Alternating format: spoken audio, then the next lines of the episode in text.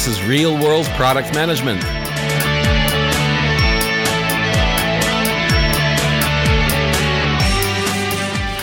Hello, everyone. My name is Vlad. You're probably watching this or listening to this, um, recording both the video and the audio separately.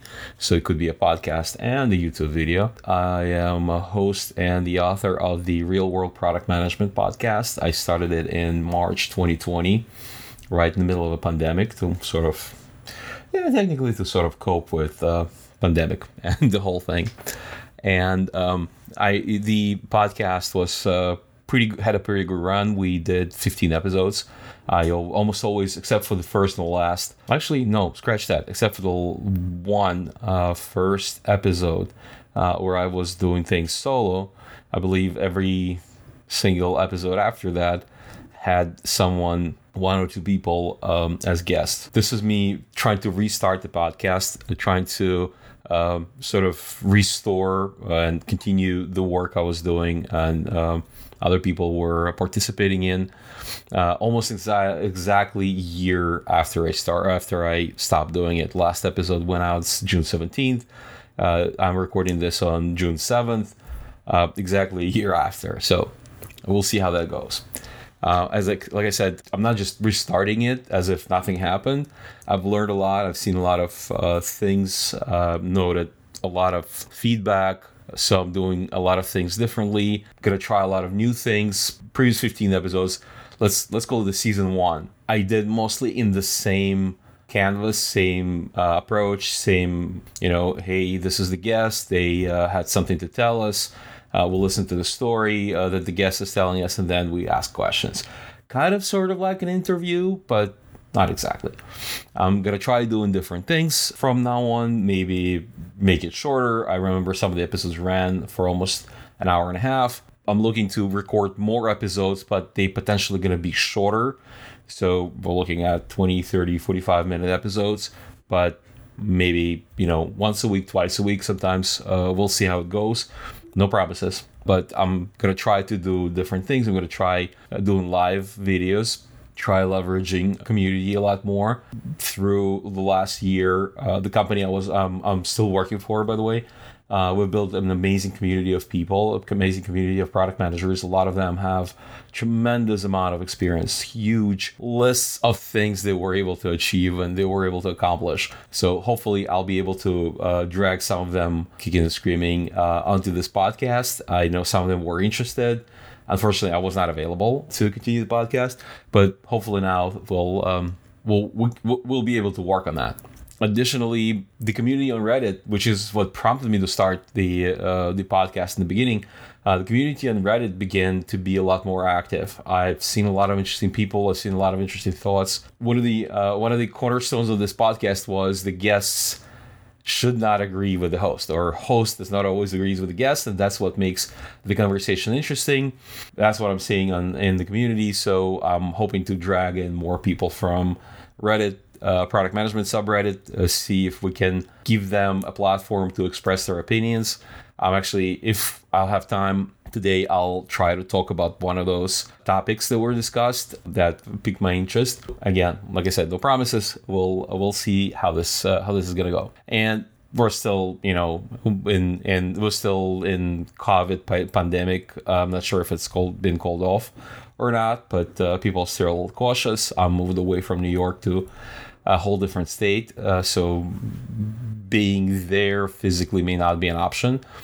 So we'll try to leverage online collaboration tools that have gone they, they we don't really remember but when i started working on the podcast again i figured that hey remember how last year we were struggling with you know doing the recording or bringing several people in and getting good quality uh, recording so we can uh, post it as a podcast i remember going through WebEx, uh, going through Teams, Zencastr, uh, Zoom. We've tried a lot of things.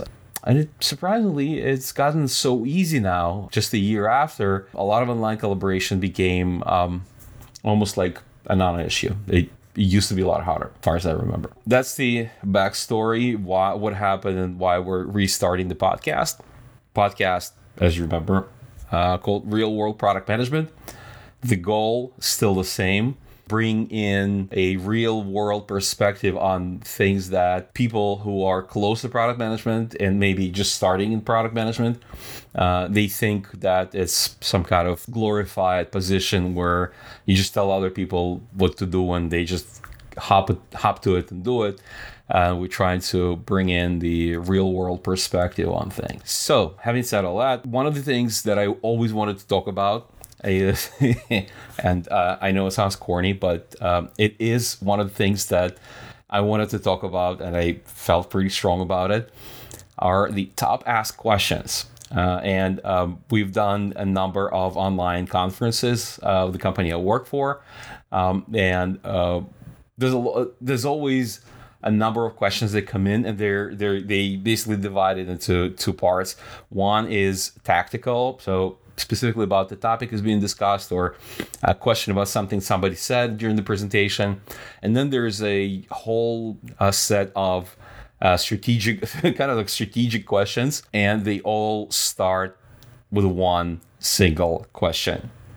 How do i become a product manager if i am a blah blah blah and that blah blah blah can be literally anybody if i'm a software developer if i'm a business consultant if i'm a ba if i'm a ux designer if i'm an experience designer uh, if i'm a janitor how do i become a product manager i had a slightly different opinion year last year and we talked about it on some of the some of the episodes the, that opinion has changed. Guess what? People do change their opinion. I know that's not really, you know, cool thing to do. Uh, everybody now has their opinion and they're sticking to it. I don't. Uh, that's kind of one of the things I bring to the table. Is um, I will make mistakes. I can make mistakes. I do make mistakes, and I um, try to fix them. And I try to, if if my opinion was a mistake or if I had to adjust my opinion based on facts, that absolutely will do that. One of the things that we did discuss uh, back in the early episodes was how do you become a product manager? Most of our product managers back then came from BA. Um, this is no, no longer the case. Uh, we are hiring off market, we're hiring from um, a lot of other sources. We do hire from experience design, UX design, business consultants. One trend that we've noticed, not in US, in some other geographies, is that uh, people are coming from being um, in within the general management uh, sort of line of business, uh, manager of a bank, uh, you know, uh, CFO, um, director of uh, operations, things of that nature. Apparently uh, one thing is it pays better. I again it's not a us so situation is slightly different uh, in other countries. And another thing is that experience that they had in those roles helps them become product managers uh, around it for software products. And um, it helps them get things moving get things through because they have that business acumen or they have that understanding of how things work in the business or the in, their, in the enterprise and it helps them get better at this job faster. If you compare someone who comes from BA background, they know very well how to write requirements, how to how software works and how software is being built, but they have very little, if any, understanding of how business is conducted. What is, you know, doing business? How does that whole thing work? and that's that's kind of the part where they struggle the most these people who are coming from other non-it backgrounds but they have a lot of business acumen they'll have a lot of business knowledge they tend to be successful because they understand that overall big picture and they get very well positioned in terms of hey i know how the business works just tell me what I need to do to get from the you know one step to another to another in order to make things happen at the business level. So people do get very successful if they come from non-product or non-IT background if they come with a business background. So how do you become a product manager? You learn, you I recommend reading and taking classes. I've conducted about hundred of uh, about hundred interviews and assessments in the last year. So that year that I was not producing episodes, I was very heavily interviewing people. I was very heavily uh, participating in uh, product management assessments. So the difference between uh, interview and assessment is when the company hires someone from outside from the market, it's an interview. If we want to promote someone from within, and our company does that a lot, um, we run an assessment. So it's kind of like an interview, but it's internal interview. It's a different format. It's a lot harder, believe it or not. It's a lot easier uh, to be interviewed and uh, uh, get an offer uh, if you're on the market than uh, it is to be to pass assessment and get uh, promoted internally. Uh, so I've heard of cases when people leave would leave the company for a couple of years, get a bit more experience, and then uh, come in um, sort of from the market instead of from within, and um, get into the position they were unsuccessful in getting internally. Dirty little secrets.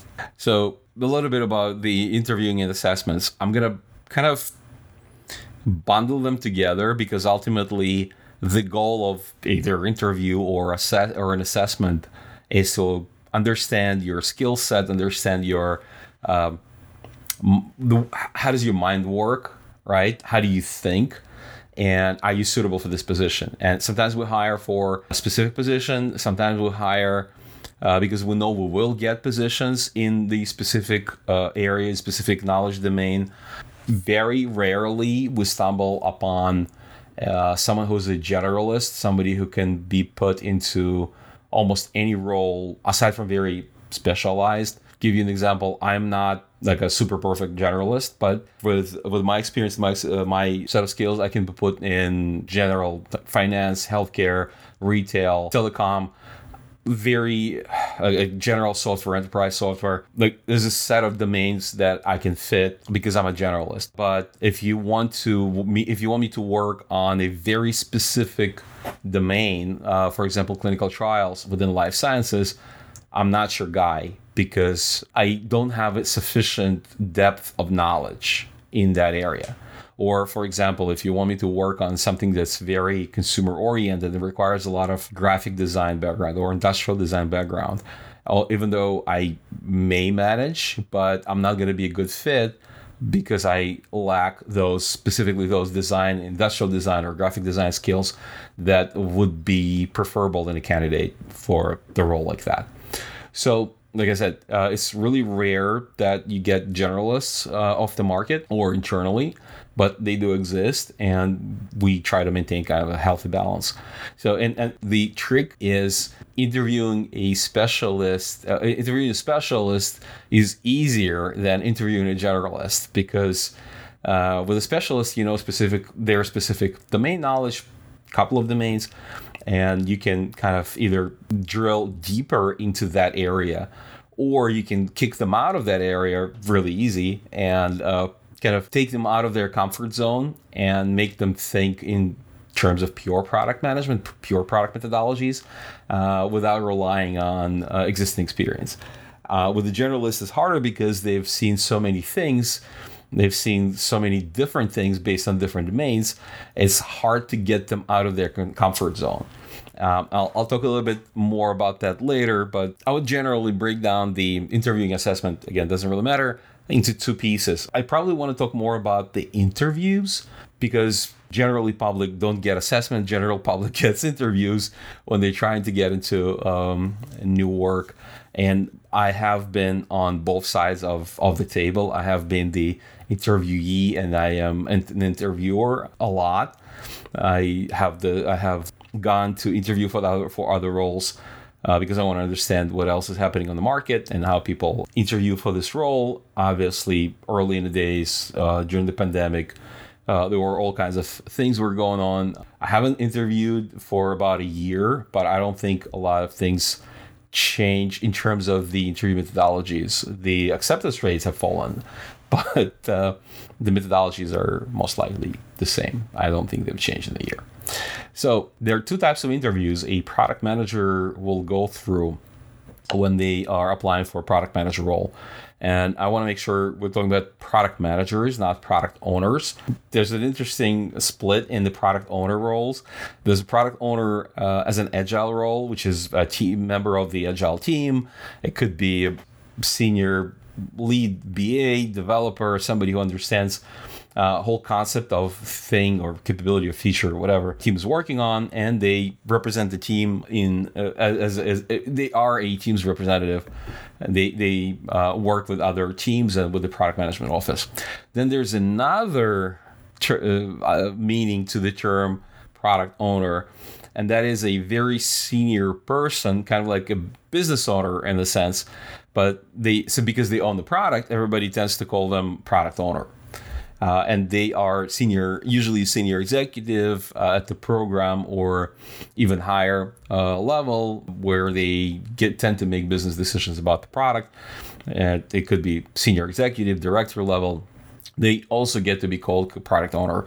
We used to ask this question, we still do sometimes, but we try, I'm trying to phase it out because especially in the interviews in the assessments is different but in the interviews uh, it's really easy to fall uh, into uh, this trap of what is this specific company is calling a product owner? Are they calling product owner a person who sits with the developers and gets the and writes their user stories? Or are they calling a product owner a I don't know, executive director of operations who makes calls about, hey, this product is going to do this in three years. Boom, go. So that's the trap.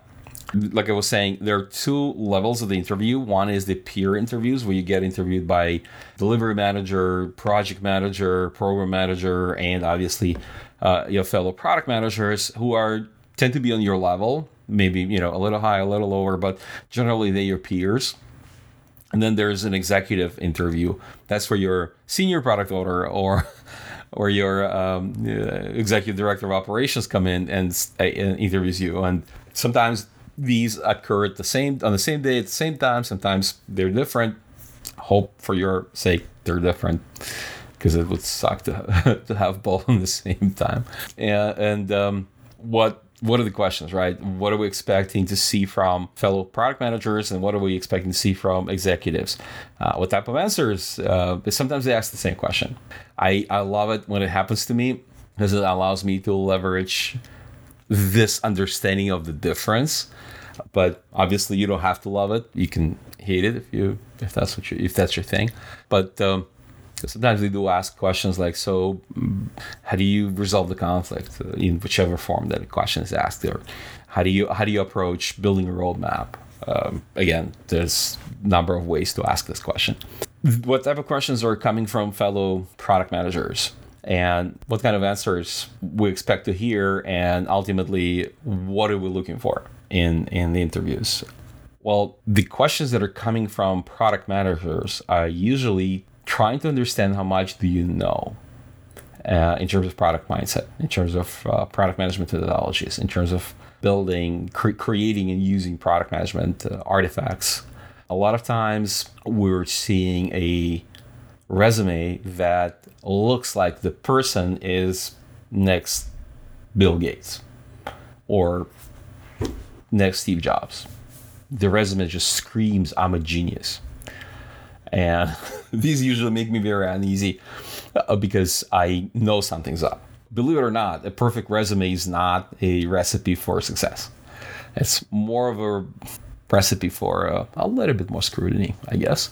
So what happens is I. Uh, and, I probably should uh, not talk about what other people are doing. I should probably only talk about what things that I do. Not, you know, my secrets are my secrets, their secrets are their secrets. So we um, when we interviewing, usually there's a one person who's leading the interview and then others kind of supporting them. So if I'm the I'm the interview lead, I do what I think is right. Others supporting me. If I'm not the lead, I look for clues from the interview lead and support them in their questions. That's usually how it works. So uh, if I'm the lead, if I'm asking the questions, I want the candidate to elaborate on some of the things that they've listed in the resume. Best thing uh, here, best thing I can ask is, what was your role, or or what specifically you did uh, on this, um, you know, working on this product. Uh, there sometimes people would say, I did this, I did this, I did this, I did this, and there's too many eyes. Although the interview is the time to brag, it is when you absolutely must leverage your knowledge, your expertise. You should brag. The interviews you time to brag. However, if you always say I, I suspect that you have done absolutely nothing by yourself. I expect everything you when you whenever you say I, you just wanted to say we, and then you know consciously or subconsciously you just think, oh no, I can't say we. I have to say I, and I'm gonna say I, and you're saying I all the time. Ideally, you should say, hey, my team did this, and my part in it was this. A good example would probably be my team was working on this product I sat down with a C- CIO or CEO. We did the ideation. Uh, we came up with this idea. I did research. I talked to my developers. We came up with the POC, the proof of concept. Developers built technical prototype, or UX uh, designers or uh, UX folks uh, built this, you know, visual prototype. We looked at it. We liked it. I took it upon myself to create kind of like a high level roadmap we dived dived into it with the teams. We broke it down into blah blah blah. BAs or POs wrote user stories, and the rest is history. That's the right thing to tell your story. But if you're gonna say I, and, and that's something I I did hear it, so it's not uh, it's not unusual to hear. I come came up with this idea. The CEO told me to go and look into this and i came up with this idea. I wrote the requirements. I wrote all the user stories. I created wireframes. I did the i nope nope no you didn't. No you didn't. Nope. No i'm sorry. I don't believe you. Just i just don't. So um, another uh, another thing uh, that I've noticed a lot of companies started doing, I do it myself. I know others are, is uh, giving you an example, um, a sample product. No, I'm sorry, not not a simple product as in here's your sample product. If you were to build a Google Glass from the scratch, right? What would you do? How would you build it? How would you do it differently? Or if you were to build a system that should uh, track online usage of uh, something, something, how would you approach it? How would you do it? So those types of questions, technically, they're scenarios, right? You in good consciousness. And if, if somebody's somebody who's interviewing you expects you to answer these questions correctly 100% of the time they're out of their mind you should not be working for the company like that.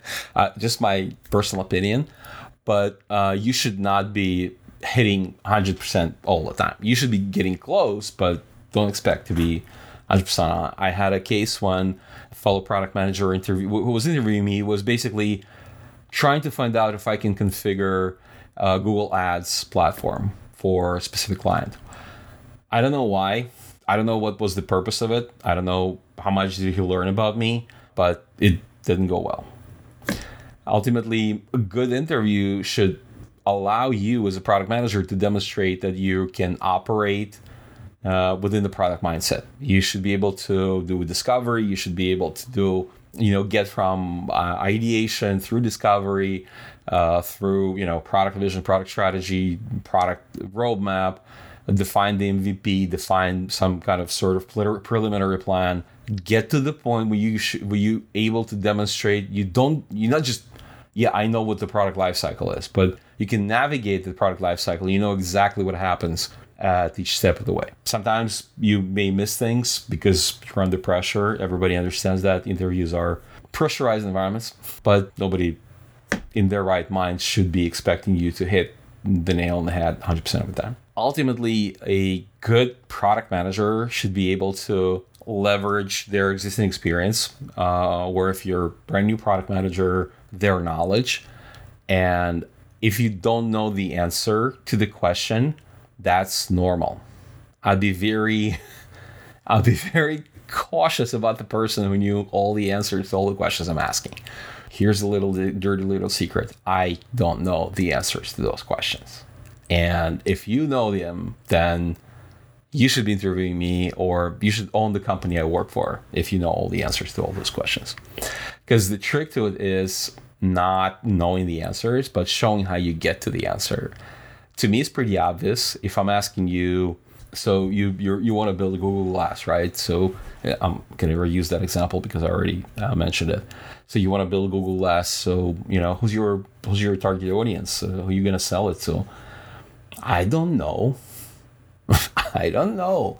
But if you tell me, oh, that's easy, um, you know, all the hipsters uh, or you know all the vlogger vloggers or bloggers or or Instagram or TikTokers, well, maybe I don't know. Prove it. Show me how you get how you got there. Show me that these these are the people who uh, will be able to pay for it. Then we'll have a conversation. But using this example, instead of telling me, oh, all the vloggers, bloggers, the YouTubers, TikTokers, I want you to say things like, well, we're going to do, I don't know, um, pressure test a few hypotheses. Like, let's see if bloggers will like it. Let's see if tra- travel bloggers, food bloggers, whatever.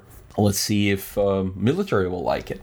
Let's see if, I don't know, somebody else will like it. Um, doctors and clinicians. Maybe there's other niches, but I want you to demonstrate the process. I want to see the process. I don't want to get a get a get an answer right away.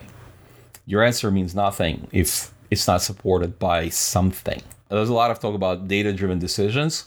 That's fine. You can you can do that. That's basically pressure testing hypotheses would be your data collected that you will use to inform the decision. Sometimes you go by a hunch Sometimes you don't have enough data. In the enterprise world, with enterprise software products, especially in early stages of enterprise software products, you just don't get to have that data. You don't know. You can make an educated guess, you can estimate. That's what happened to me early in my career with the company I work for. I was working on the enterprise product. I was launching it first time ever, uh, bringing it to the market we had absolutely no idea how many companies there would be interested. We know each of our clients, each of the companies to a degree suffered from same problems that prompted my company, our company, to uh, create this product, but we didn't realize how hard it would be to sell it. And it took us a few months to actually zero in on proper positioning on how do I talk about this product to my client just that part alone took a few months, and it's it's really hard. So I if if if I'm asking a question like that and you have an answer right away, uh, I don't know, I don't know. So to summarize, what are the questions from product managers? What are we looking for? Uh, what kind of answers we're expecting? We're expecting to see how you think. We're expecting to see how you would approach this problem. How would you try to solve it? what is your methodology? What are the tools? What are the ways of thinking? How do you how do you do this? Basically, I don't really care what the answer is as long as you walk me to the, to getting to that answer, to, to getting it. Here's my process. Here's how would I approach this. I think I'm gonna get X as a result. Okay, let's assume that that's your result and move on with the interview, right? But if you just tell me, oh, it's gonna be whatever, I had I had a person uh, we were talking about uh, developing mobile application for a pretty wide audience, pretty large uh, set of people, and the person just straight up told us, "Nope, we're not doing Android. Uh, iPhone is the way. Uh, Android is a really insignificant share of the market." Uh, so we're not going to waste our time building anything for Android in the first couple of years of this product we're just gonna go ahead and uh, build iOS. And that was for me, that was pretty indicative of the way the person thinks. Uh, it's the person has all the answers. They don't have a methodology to get to those answers. They just know the answer by heart, and they're giving it to you. So no, don't do that. Second part, uh, the interviewing and assessment, the executive interviews. Uh, we don't do executive interviews as part of the assessment, at least not that I'm aware of, at not not at the level of product management, senior product managers, um, maybe higher. I don't know. Nobody told me. But um, executives are exactly the opposite. So, which is why I said it would really suck to have um, an executive and a product manager interview at the same time. You would be in a really bad position uh, unless you listen to me and I tell you what to do. Um, so, executives want clarity. They exist in the world where things constantly break. The things, and I, I hear and I ask, I get, I get a chance to ask, what keeps executives up at night? And it's uncertainty. they're uh, they're they live and breathe by uncertainty. They their whole well, technically speaking, their their whole existence is to make money for the company they work for. But what that means in, in the real world is they are battling uncertainty. There's an uncertainty, there's a risk, and they try to address it. The more certainty they have, the better they feel, the better their projections come to reality. The more uncertainty they have, the worse they off their projections don't meet their reality. Things go bad. So, with that said, when the when the executive asks you questions, uh, they don't really want the process, at least not to the same extent as the product managers.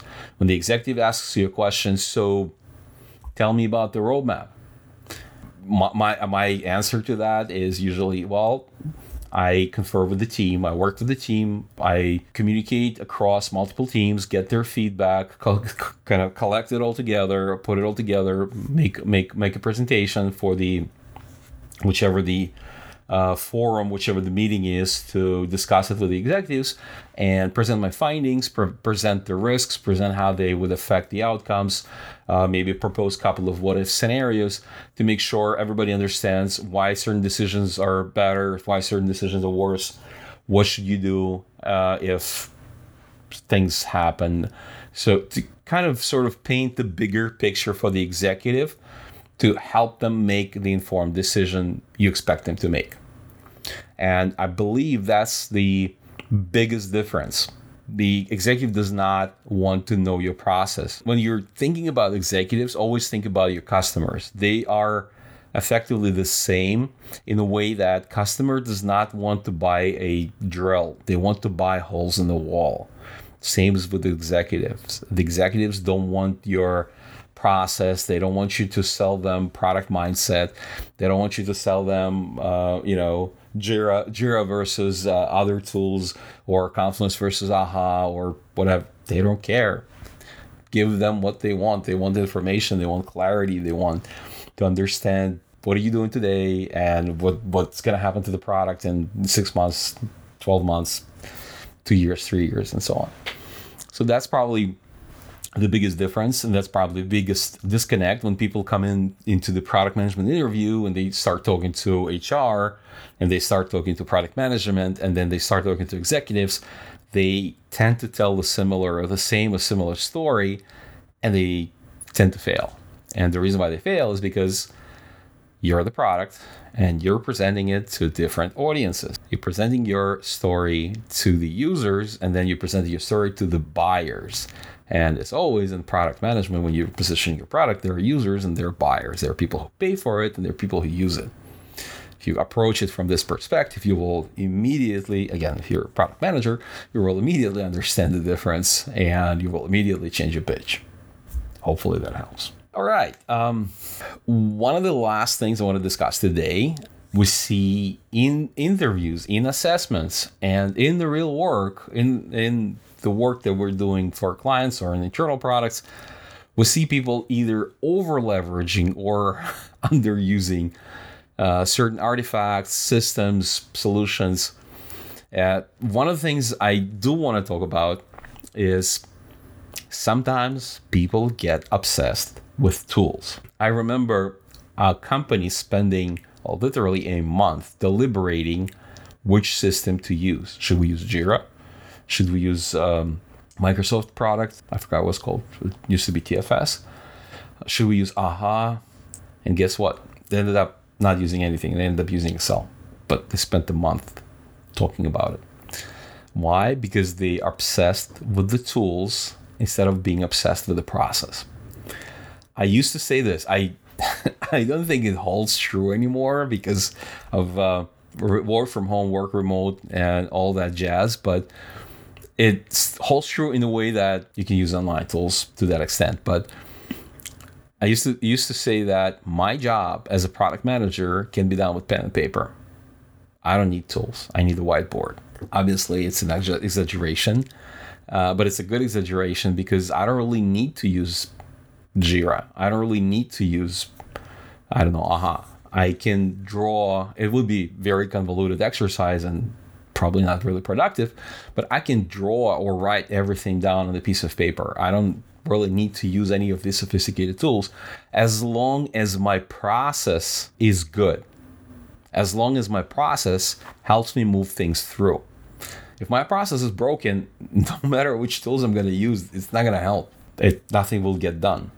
If my process is broken, I can use the most sophisticated, the best tools in the market, mind maps, uh, mind reading applications, whatever, uh, AI systems with, predict, with predictive uh, analytics. Nothing will help if your process is broken. So, one of the things that we're, seeing in the real world is people being obsessed with the tools instead of a process.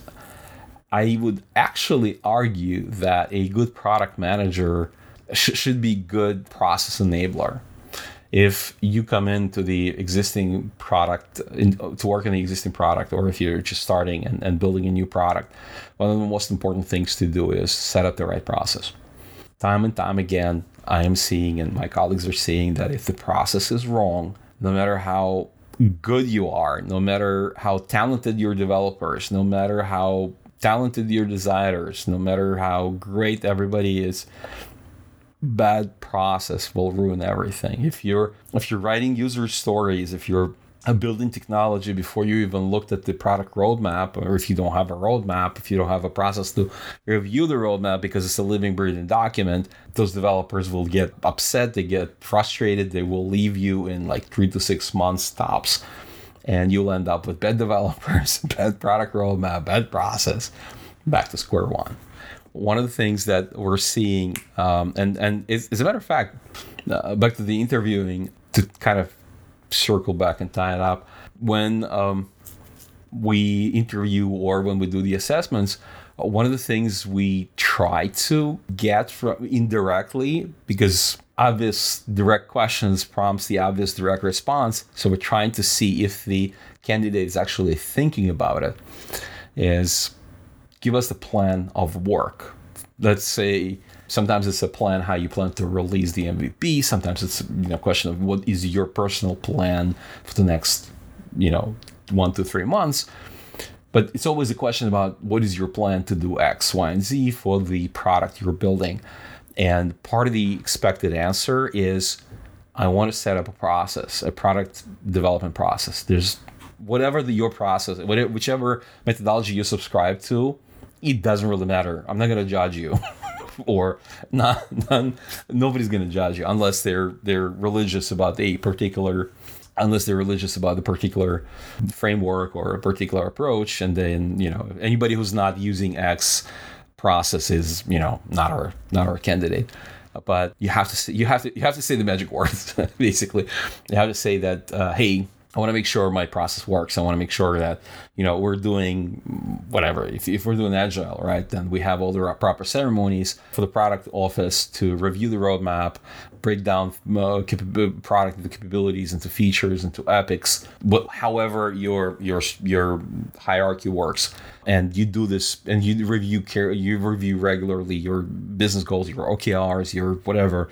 Again, depending on what your terminology is, what, what your concept is, what your uh, methodology is, but give me something that will f- make me feel better about you having a process to build the product. Actually, uh, actually, which reminds me, one of the uh, candidates I ever interviewed said something like, "Hey, we're gonna spend first first 60 days building a roadmap then we're going to fix it in time, write all the documentation, uh, write all the product requirement documents, and we're going to start building product. And I generally like my candidates. they're they're very smart people. It's just they just stressed. And I ask the candidates, so what's going to happen if developers discover something that doesn't really fit your roadmap or isn't isn't in the product PRDs in the product requirement documents? And again, they responded, well, uh, this shouldn't have happened because we would uh, figure out everything as we write the PRDs. So this should be no no surprises or very very minimal risk uh, because everything should be thought about um, up in advance. That didn't go well, uh, which brings me. as, as a final final note, uh, brings me to the topic that I picked on Reddit because I promised we're going to leverage Reddit. And this whole podcast started off of me reading Reddit. Somebody came up, hopefully you know who you are and uh, you leave me a comment or something. Somebody came up with the topic on Reddit uh, about how what's a good template for product requirement documents. I believe uh, the my, my, my biggest problem with the write up was about 20 to 10 to 20 percent of the document would be me talking about uh, what the product is and about 80% 70 to 80% of the document is how to build how we're going to build the product all the uh, architecture design wireframes uh, technology technological specifications functional specifications very very detailed documentation from which then you can construct user stories. My my concern was hey so so, so you just write this one document and people just can just take them and write user stories off of that one document. The the author said something to extent of yes, this is you know a pretty self-sufficient documentation. They doesn't need anything aside from obviously design mockups and and the UI UX component. And I said, you do understand this is insane, right? You're gonna spend six months writing it, and it's gonna be obsolete probably four four months in. Person disagreed with me. They they had a completely different vision, which is why I'm bringing this up because I I do want to give voice to people who disagree with me or I disagree with them. And one of the main concerns that, and, and it's actually happened to me more than once, specifically with prepared or pre recorded, pre written PRDs before the beginning of the work on the product, is that they're obsolete the moment you start writing them. And here's why because you have set a certain vision in your head of how things should work. Allegedly, you did some uh, research. You've done you you, you did some um, user experience testing. I'm I'm giving you like all the benefit of the doubt, right? You did did do some discovery. The problem is in the real world, building product is always going to be a, a continuous discovery, continuous evaluation, continuous reassessment of where we are, what we're doing, how are we solving, how are we solving an individual issue.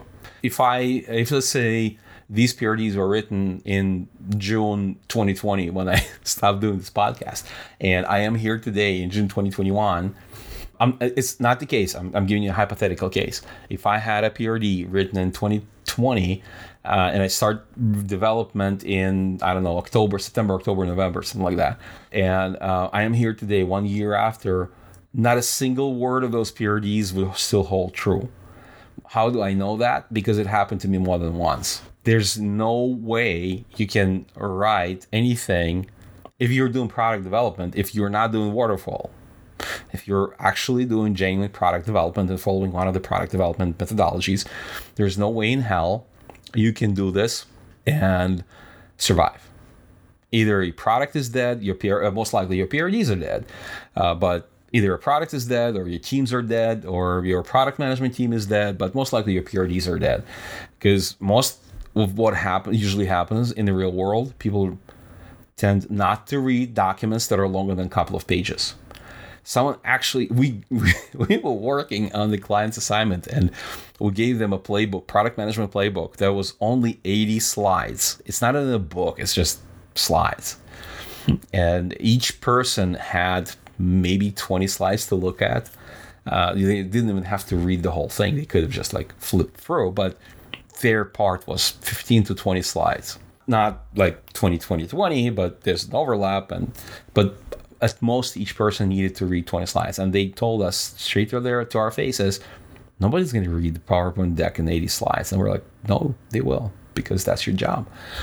And um, if you're writing a documentation to developers if you're a product manager who's telling developers how to write code if they're good developers, they laugh in your face and they'll leave and work on another product.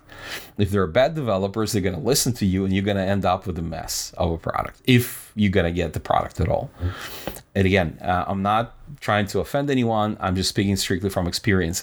I would never, ever, ever imagine I would have to write a functional specification that tells the developers how to build something. I will tell them what I want built I will never tell them how to do it because I'm smarter than developers in that particular niche where I understand what needs to be done, what is the problem, what is the solution, what the customers want, uh, what the business owner wants, what business wants, uh, right? And notice how I say what. I always say what they want, what needs to be built, because I'm responsible as a product manager. I'm responsible for what. Now, when I hand it over to developers, they're way smarter than me, or solution architects and developers and tech leads. They're way smarter than me in terms of how to achieve that. They know way more than I do. I have a very basic understanding of things because I need to. But if you ask me to write code, I wouldn't, and I won't, and I can't. And that's because they are the smart people in the room who are smarter than me, who will tell me, hey, Vlad, we think we're going to approach it from this direction, but if if something goes off, we have an alternative way. And I said, yeah, build a proof of concept, build something that will help you determine what's the right way to approach it, and that's how things work. I decide what needs to be built in conjunction with business, in conjunction to with uh, UX. Then UX and developers and solution architects will go back to their drawing board and tell me how they're going to build it. All I need to do is I need to look at their proposed solution and see if it does the what, if it solves the problem I came to them with. If I came to them, uh, if I came to development with a problem, hey, I need, um, I don't know, I need a chat, and they come back to me and giving me, uh, I don't know, a flight simulator will probably not looking at the same thing. But if I came to them and told them, hey, I need a flight simulator, and they gave me a flight simulator that has one plane today, but they will be able to scale it the next couple of years to add other planes, awesome. That's what I was looking for. So, with that said, a little bit about the the interviews and uh, and the approach and obsession with tools and some of the artifacts. Don't do PRDs they are the abomination of uh, product management world. Sometimes you have to for documentation purposes. Sometimes you have to for audit and legal and compliance purposes. I've seen those things; they do happen, but uh, don't expect to build anything. Don't expect to to build the actual product off of a single PRD. I think it's unreasonable. I think it's bad for business, and it doesn't make it's not going to make anybody happy. It just waste of time, effort, money, and uh, they mentioned waste of time. Yes. So that is it for today. Hopefully, I'll be able to continue doing this. Hopefully, it's going to be a video. I'll be able to edit this. I've never done this before. It's going to be my first time. So at least there's that. There's podcast. There's video.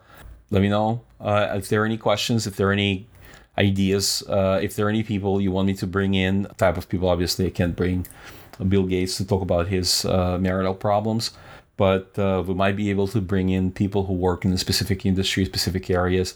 We have a lot of talented people in the company. Uh, there's a lot of talented people on uh, Reddit, off Reddit, on LinkedIn. So we'll be able to talk to them and uh, we'll be able to bring them in and interview them, same way we did before. So hopefully that's uh, it. Thank you all for watching, listening, and uh, see you later. You've been listening to the Real World Product Management, and I've been your host, Vlad Grubman. Until the next time.